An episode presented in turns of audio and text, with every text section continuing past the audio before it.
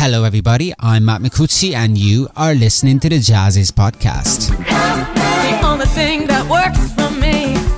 Help me get away from myself. I wanna hunt you like an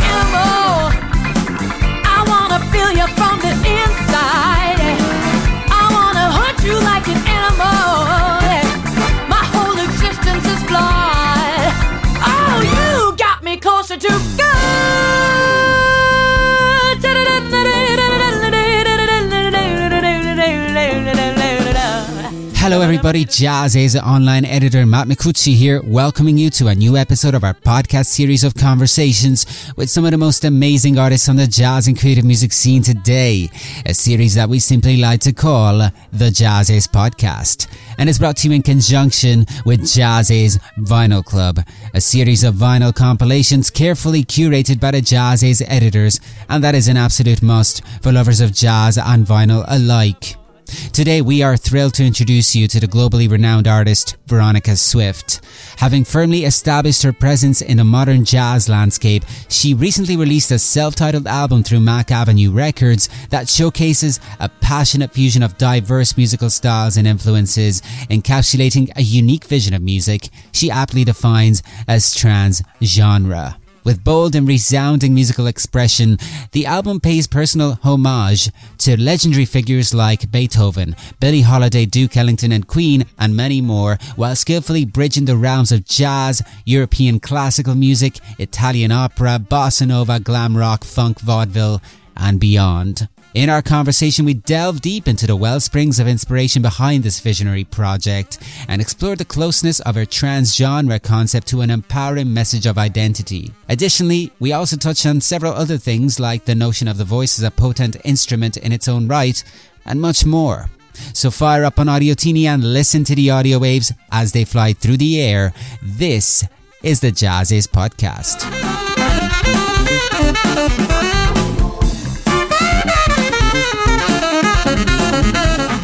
Hi, Veronica. Welcome to the JAZZIZ podcast. Hey, man, it's good to be here. I've, I know the JAZZIZ. I've been following uh, all the publications and podcasts all the time, so it's just great to finally get to jump on here and get to talk to y'all myself. Yes, yes, yes. Well, we've been listening to you. We love your music. We've been listening to your music a long time, and uh, you've got a brand new album coming out. At the time of recording, it's not out yet, but uh, it probably will be out by the time it goes out there. The podcast does.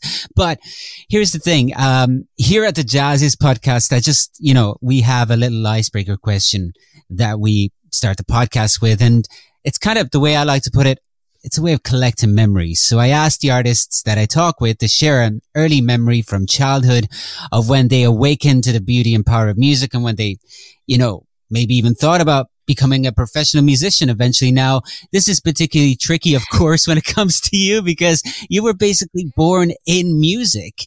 So, uh, it seems a bit silly to ask that, but what I want to ask instead. No, it's not. It's not. oh, well, please, I'd, I'd love to hear, uh, if you have an early memory that you could share with us of a moment, perhaps when you were a little, ch- you know, when you were a child, when you thought, well, this is really cool. I might want to do this professionally one day. sure. Yeah. Well, I'm, you know, I, it's funny. You do mention a good point. Like I never had the, when it comes to at least with jazz music, I never had a light bulb moment because it wasn't ever like something that struck me as that's what I want to do. It's just, it's just what we did in my family. It's like when you learn a language growing up, you know, you don't think like for me, English, like I wasn't thinking like, I want to learn how to speak English. You just grow up doing it, right? Whatever your language is. And bebop and jazz was that first language for me. Um, growing up on the road. But the thing that I did have a kind of light bulb moment when it came to when I was suddenly exposed to the um, world of uh, well, now with YouTube, we got to watch live performances of of some of the heroes of of yore. And when I saw like you know Freddie Mercury up there with Queen at um, Wembley, you know that concert, that that to me, when I saw a band that finally uh, got to mix genres the way I always dreamed of as a kid. And not only were they doing it musically, uh, you know, sophisticated, but it's also just raw, visceral rock and roll power and energy. And that's what I was like, that's what I want to do. Yeah. But at that point, I was already like doing jazz and had a career. So I was, I had to really be careful with how am I going to let this play out in my life. I don't want to turn my back on who I am, you know, my, my blood, but I got to follow my passion somehow. And so that's what this record is. It's like, finally I get to put all these influences in one place and just my proclaim my love for all music. As a matter of fact, you know, uh, just introducing this uh, album of yours uh, uh that that's just about to be released, uh, I have seen it defined as trans uh, trans genre, in the sense mm-hmm. that it finds you exploring a wide range of styles and influences in the way that you talked about. But you know, how did you approach the process of just blending these diverse musical styles? Because there's just so much going on in this record. yeah. Yeah, but but also like you can sit and I mean if you know the references and you're like you know well learned and educated in music history and the lineage, then this is a great album for you to like pick up all those little Easter eggs and go, oh, that's a reference, that's a reference. But it's also not about it's not a you know like it's not a heavily sophisticated like it's sophisticated but not heady. You know, it's not it's not like you you won't get this album if you don't get the references. You know what I mean? Like it's just a place where there all this good music comes together. And if you just, even if you don't know what, what aria is from which opera, you can still sit and get the emotional impact from the piece. Yeah. And that's what I try to get to with all my original music, with all my arrangements, with who I choose to play in my band. Um, can you uh, be the bridge from um, this ethereal kind of emotional uh, universe and make it uh, be the bridge and communicate that to the audience. That's got to be there. And then the rest of the stuff, whether it's like, you know, this, this reference here or that bebop scale here, all that serves the emotional context, you know? Yeah.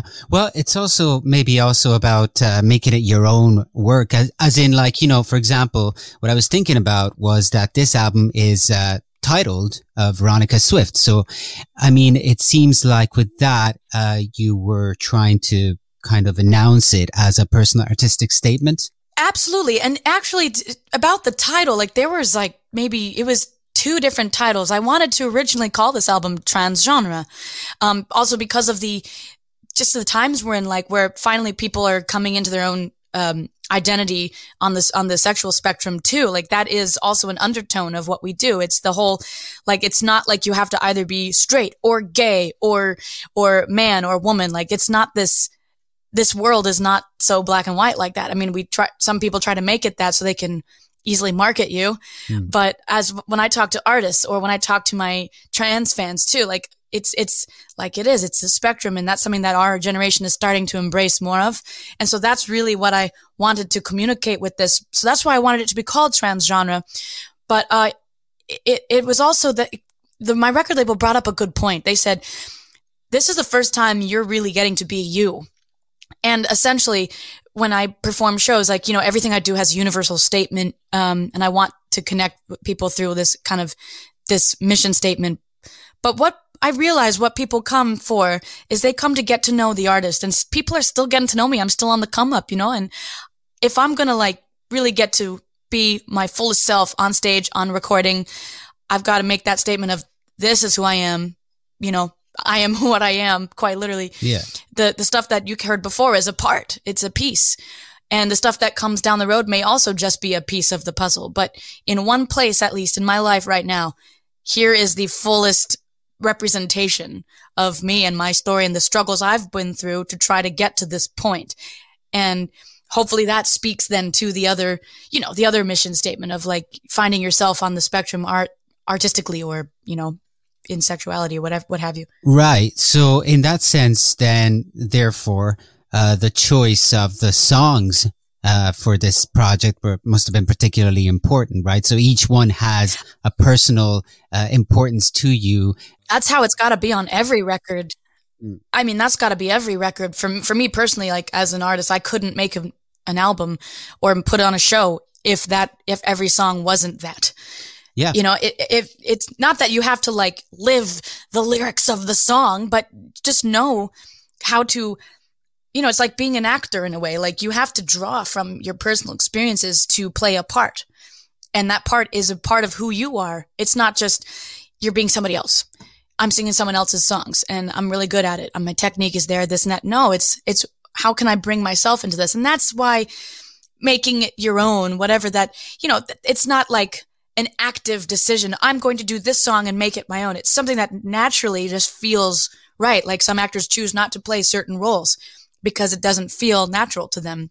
Right. Some singers don't sing certain songs or write, you know, I wouldn't write a song about something I didn't experience, you know? yeah. So yeah, in this, every song of this album, like, it, yes, it does pull from a certain moment, um, personally and professionally in my life, in my entire life up to this point. I also very much appreciate the fact that, again, just going back to this fusion of genres and styles, uh, that it sort of reflects the way in which people consume music nowadays. I mean, this might uh-huh. be a uh-huh. personal observation, but it's kind of, it's obviously changed a lot. Uh, right. music is obviously more readily available than it was maybe a few years ago. And the role of an album has changed too. So I felt that in a way, your new record redefines that because here is an album that presents a program of songs that where, you know, you may be listening to the same song and you're kind of on a journey through different styles and it just becomes this thing that is just spices things up a little bit in terms of how we conceive or how we understand uh, an album mm-hmm. in the 21st century. Yeah, no, that's a very good point. I uh, was thinking about that, but that would be one of the hurdles or challenges with this uh, project. Um, live is one thing because it is obviously, you know, it's a it's a journey everyone's sitting in that same place together. But with an album, not everybody's listening to it in the same context. You know, like some people may put on uh, a jazz record when they're cooking and they have their dinner party, or some people are listening to jazz like like they are sitting down and analyzing it or and then rock and roll people put it on when they're like getting ready to go out like it's all the style of music kind of serves the for an album at least a lot of time nowadays serves the context you're in and that's why people go to playlists, which obviously before it was radio and radio would try to have a diverse enough um, selection of songs, but it's still like this is what's popular. And uh, with playlists, it's I kind of think maybe in a way it serves a similar purpose. Like we have similar enough, but it's still like broad enough that people can learn, get something different out of it, find new artists or recordings. Uh, but what the uh, digital world does not do is really, I mean, serve an album because people are listening to playlists versus full records. And what this has not changed for me with the times is a full record is always like a story, like a movie. You have to, if you sit down and listen to it from beginning to end, you can see the plot develop and the characters that are introduced and the themes that are introduced. It all connects in this through line, this thematic through line. But then the songs are good enough to stand alone too. Yeah. Um, and because I've because of this uh, album is so many different genres. It's it posed a problem. Like, okay, so what if someone's putting on this record and they want to like get in a mood? This would be a difficult record for someone who wants to be just sit and have like a nice quiet night at home. There's a few songs on there with that, but you know, I've never been the artist that can make a monochromatic or you know, uh, kind of album because that's just not life to me. And I, and I want a project to have experiences of life and you go on this journey. So I can't help myself. no, but earlier, uh, in, you know, when we started the recording, uh, I asked you, uh, about, you know, to share a memory with us from uh, early childhood mm-hmm. of when mm-hmm. you started thinking about becoming a musician and so on. Uh, if I was to listen to this album and didn't know anything about the artist who recorded it, uh, the first thought I would have is this is an album of someone who is just a voracious, music fan you know, just listens to everything is yeah. always kind of, you know, just you can't categorize their taste, you know. Uh, has, has it always been that way with you? A hundred percent. Um, I mean, from, yeah, just like give you a quick little story. It's like my first love was actually Baroque music, not mm. jazz. I mean, I'm, you know, actually when it comes to jazz music, really the, the thing that grabbed me was 20s music and, and the early big band stuff, Fletcher Henderson and Hot Sevens, that kind of music. It had that rock and roll energy, you know. When I say rock and roll energy, I of course mean the, um, the visceral feeling you get when you hear music. It's not the genre per se. Um, but my first love was Baroque music. Uh, I was listening to Bach and Handel and, and Haydn and, you know, classical music even then, just obsessed at trying to get my hands on every recording I could and every, and playing on the piano and singing every part of a fugue I could. Mm. And that of course informed my ear uh, early on. And then when I was starting to sing jazz, because my parents had me come up on stage with them and asked, you know, if you want to sing a couple songs with us, you can. Here's a, some songs you can learn. And I was like, you know, that might be fun. It wasn't like something I was like, I it was born to do this. but it was that also then informed the bebop lines and seeing the similarities between Bach and bebop. Um, yeah. that that kind of seeing these similarities from two completely different centuries that that kind of tickled me and then hearing queen putting classical music in the rock and roll genre. I mean, Nina Simone putting classical music on My Baby Just Cares for Me. And just then seeing the similarities and tracing lineage, you know, when you, when you become a fan of an artist or a band, what I would hope listeners would do is if you want to get into who, who they are, say, who were they listening to? And then trace that back and then say, oh, who were they listening to? You know, Rolling Stones and Aerosmith, they're listening to the blues, Delta blues music and, you know, uh, tracing back who were they listening to? Who are they checking out and trace, it always comes back to the blues, man. Um, and that's what got me, um, I mean, to be an artist, you have to do that. I think it's always important to know about the history of music. you know, whether you're a listener or a musician. It informs, it informs what you do. You know, speaking of that though, of course, having that uh, knowledge of jazz, I think must help because jazz is just so dynamic. I mean, it's evolved so much, uh, since its, uh, inception and even before its origins. But, um, you know, so do, do you feel that that has helped in kind of, you know, conceiving of, uh, this as tra- trans genre as you, as you call it?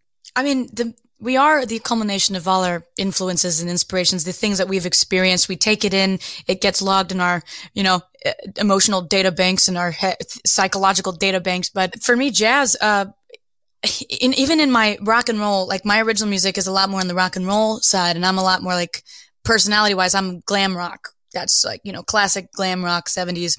And when I'm hanging out and writing with other people in that genre, I bring, I'm subconsciously bringing jazz and bebop in. That's informing my rock music, which is making it something completely different than all the other bands that are just kind of, you know, copying the 70s thing as best they can and, and, and getting into that, like, that character and that sound. But I always urge like other artists and students of mine and that don't, you know, if, if, for example, European students of mine, um, I have this one singer who's from the Czech Republic and she wants to sing jazz and bebop and swing stuff. And she has a lot of uh, Jewish and Hebrew music in her blood. And then when I hear her sing that music, it's like a whole other, another singer. I mean, it's like, you know, timid on the jazz stuff, but trying and like she's working on her technique. And then she sings the Hebrew stuff and it's like, bam, where did that come from? Mm-hmm. And then so I, what I'm, what we've been working on is trying to like fuse them together. Maybe it doesn't have to be musically, but energy and like bringing elements of that comfort that that that's what you know. It's where you came from into what you do in the jazz world and that'll make you different. And and really to be an artist you have to do something that sets you apart. You know what makes you unique you don't want to just, you know, follow the trends. I mean, I know Instagram and social media tries to get us all to do that, but we got to fight that and, and be unique. Yeah. And even if it means we don't trend on an algorithm, you got to be yourself. And that's what this record's about, man. Um, yeah, I, there's no other way to live, in my opinion. So the jazz music is informing the rock and roll and the, the, the classical stuff, even every other genre, the funk and the soul. And it makes it something different, you know, just by it being an influence there and an underlying uh, inspiration.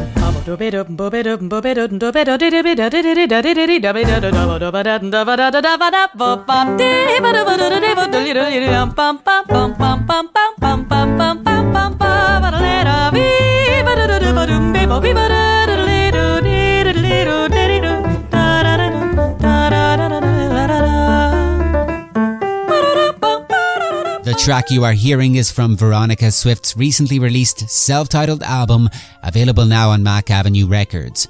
We'll return to our conversation with the artist in a moment, but first, I wanted to remind you that if you love jazz and vinyl, you should check out JAZZIZ Vinyl Club, a new series of vinyl compilations carefully curated by the JAZZIZ editors and featuring some of the most exciting jazz artists from yesterday and today that we cover in the print version of JAZZIZ, jazziz.com and these JAZZIZ podcasts. Go to jazziz.com and click on Join Vinyl Club. And now back to our conversation with Veronica Swift.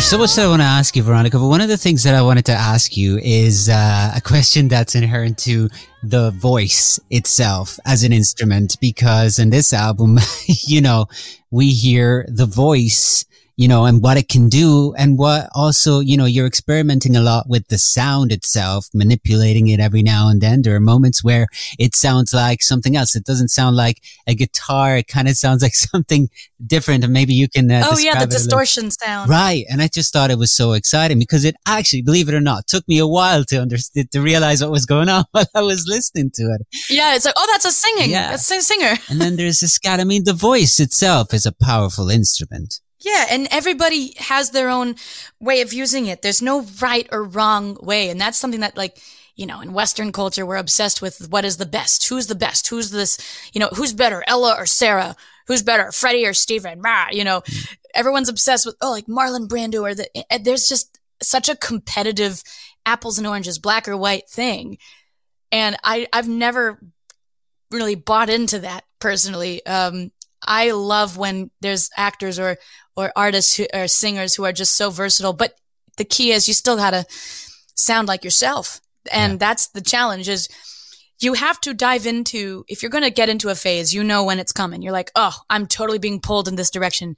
You have to dive into it and almost play, like, let's say it's Michael Jackson. For me, I was, had a Michael Jackson phase where I was copying every inflection of his voice and uh, dance moves and you have to dig into the subtleties and intricacies of a phase tracing back the lineage. Who was he checking out? James brown he was checking out you know and then get in the intricacies of that phase and, and just see where that takes you. And then you get back you take a step out of that back to yourself and say okay now how can i use what i've learned in that phase to inform my own sound? Yeah.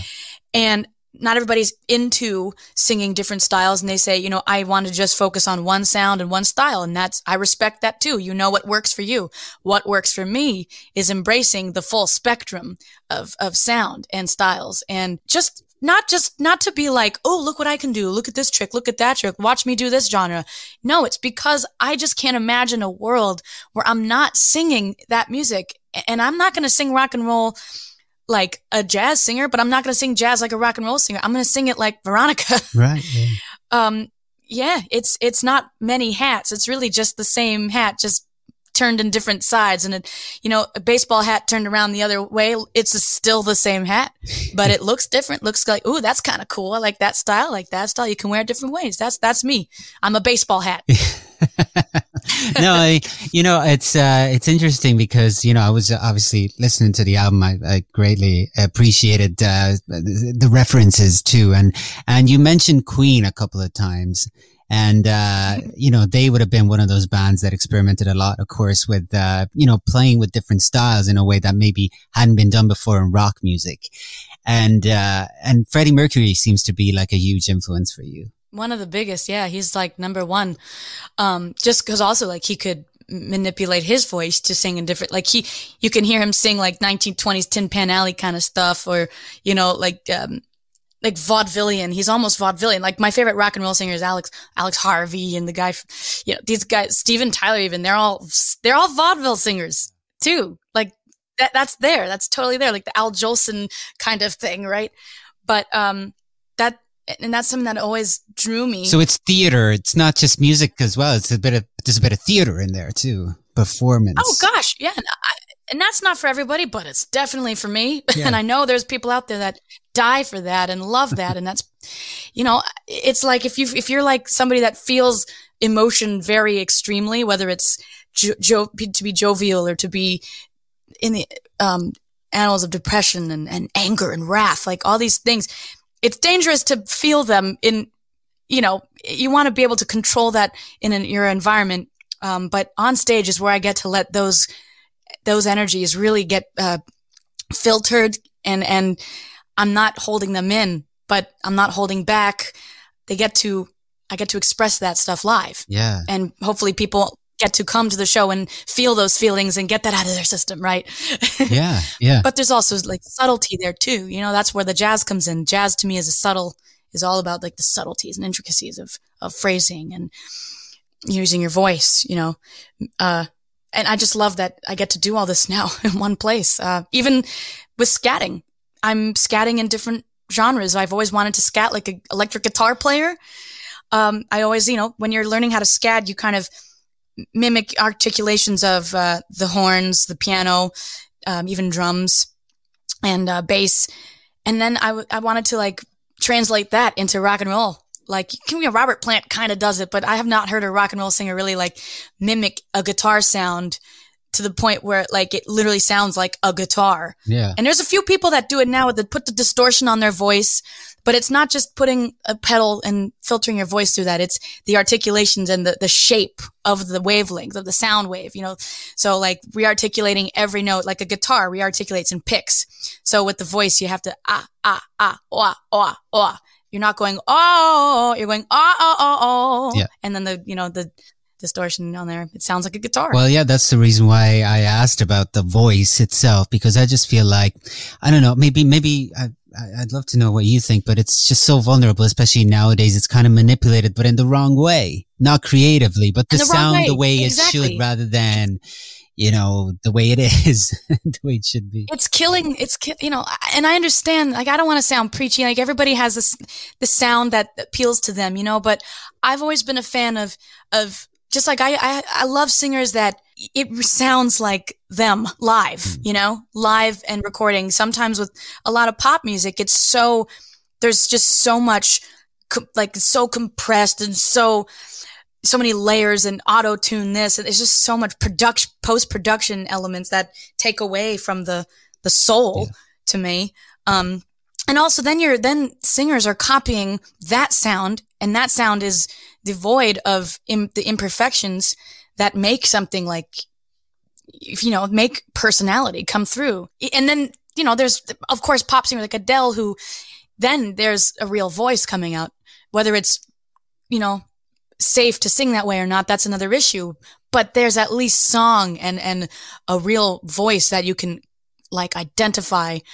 Half the singers on pop radio, I think they all sound the same. Yeah. You know, I can't tell who's who anymore. Uh, yeah, definitely. Yeah. But, uh, Veronica, yes, this has been a fascinating conversation, but I wanted to make sure, uh, to kind of, uh, mention some of the people who helped you, you know, in creating this Yes. new work of yours. Well, who were some of the people who kind of, uh, helped, uh, bring it all to life?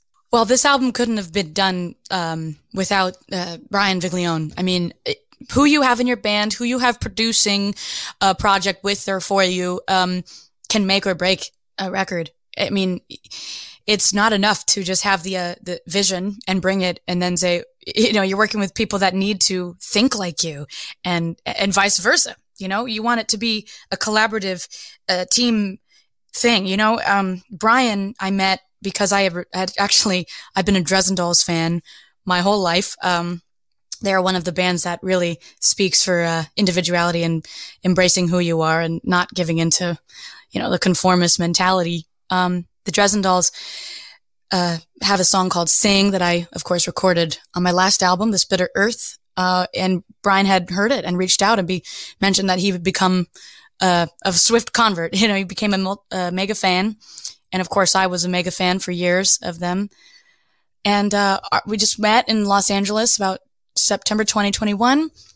And we've been, he started playing drums for me with my band and, and we started writing together and working on this new kind of concept together. And he just, what he has a talent for is not only he's a great drummer, uh, but he can take an artist's vision, like what he did with Amanda, envision that, you know, sometimes when you're, you know, the artist inside the vision, you don't, you have all these ideas that span every which way. And what he knows how to do is focus it in and make, streamline the ideas and make it kind of make sense, um, to the, to the listener.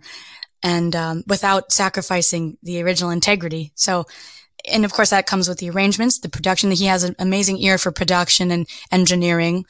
Um, you know, like I'm a vocalist, I, I ask for certain things uh, for my voice. Like, how do I make it sound more like this or more metallic sound? He knows exactly what I'm, you know, he can think the way I'm thinking. He knows exactly what I'm asking for and knows how to then ask the engineer. So that's something really, really important for artists to have and to have that trust because it goes both ways too. Yeah. Um, it's not just about the producer coming in and, you know, big, big producer, man, I'm going to, you know, control this project from the beginning to the end. It's, it, the artist has to give way somewhat, but there has to also be that like res- mutual respect. And I have that with Brian. I, am so grateful. And the members of the band. Awesome.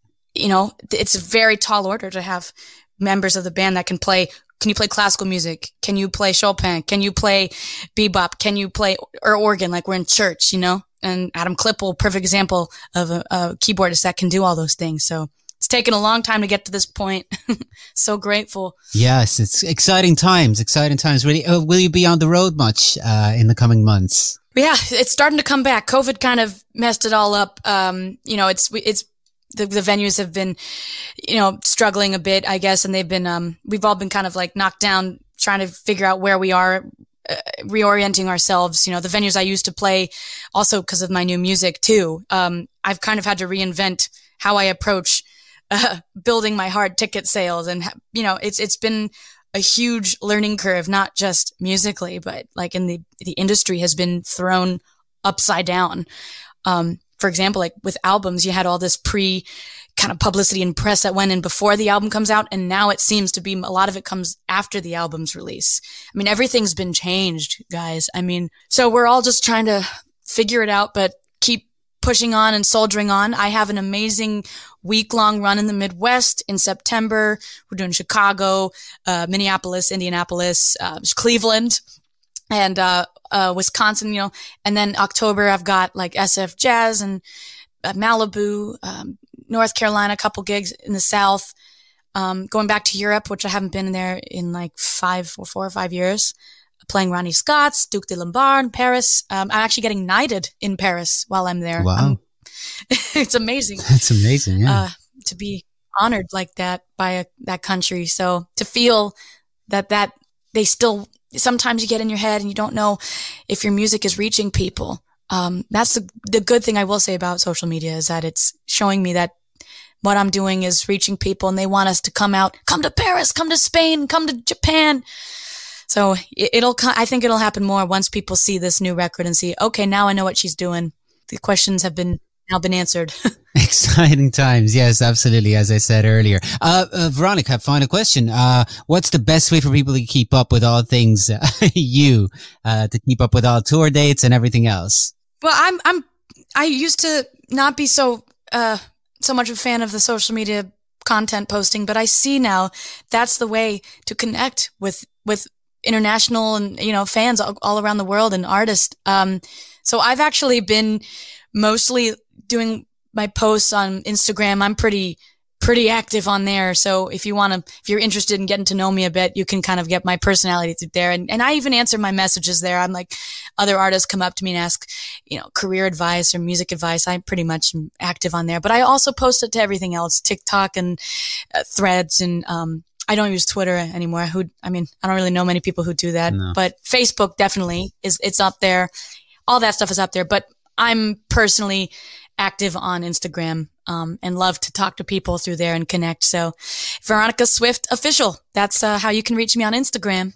And of, and of course through my website too, veronicaswift.com. I mean, joining the mailing list, you get, you know, early access to, uh, pre-downloads and pre-orders and merch bundles and tickets and whatnot.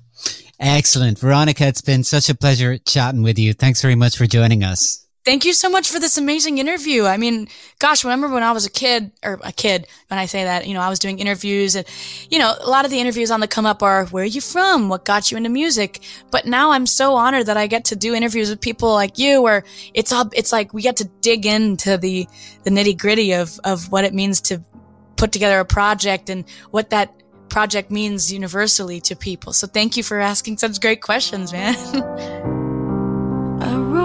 Wrote you a love song on one sunny day. You said I could do you no wrong.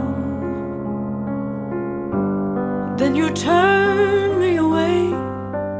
I hope you enjoyed our conversation with Veronica Swift, and I remind you that her recently released self-titled album is available now on Mack Avenue Records. And if you love jazz and vinyl, be sure to check out our JAZZIZ Vinyl Club. Join the club and we will send you four premium limited edition color vinyl albums mailed directly to you. Just go to jazziz.com and click on Join Vinyl Club for more. And as music from Veronica Swift's latest album plays us out, I encourage you to keep an eye out for more JAZZIZ podcasts, our print magazine and other great content available to you on our regularly updated website, jazziz.com. And if you like what you see, you can always subscribe for more. Till the next time, this is Matt Micucci signing off. See you soon. Here.